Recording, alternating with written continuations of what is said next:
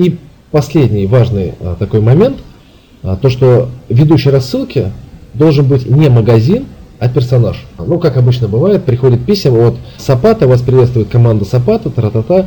То есть такая безличная, по сути, безличное сообщение. И когда с вами общается какой-то человек из интернет-магазина, например, который рассказывает какие-то истории, который дает вам какой-то полезный контент, который с вами чем-то делится, то вы пропитываетесь к нему, и у вас возникает больше доверия.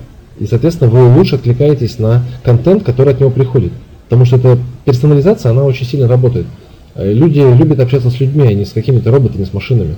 Вот эти основные тезисы, я хочу, чтобы вы себе их записали, обвели как-то, и потому как дальнейшая вся работа в директ-мейле, например, она строится на вот этих вот основных базовых тезисах.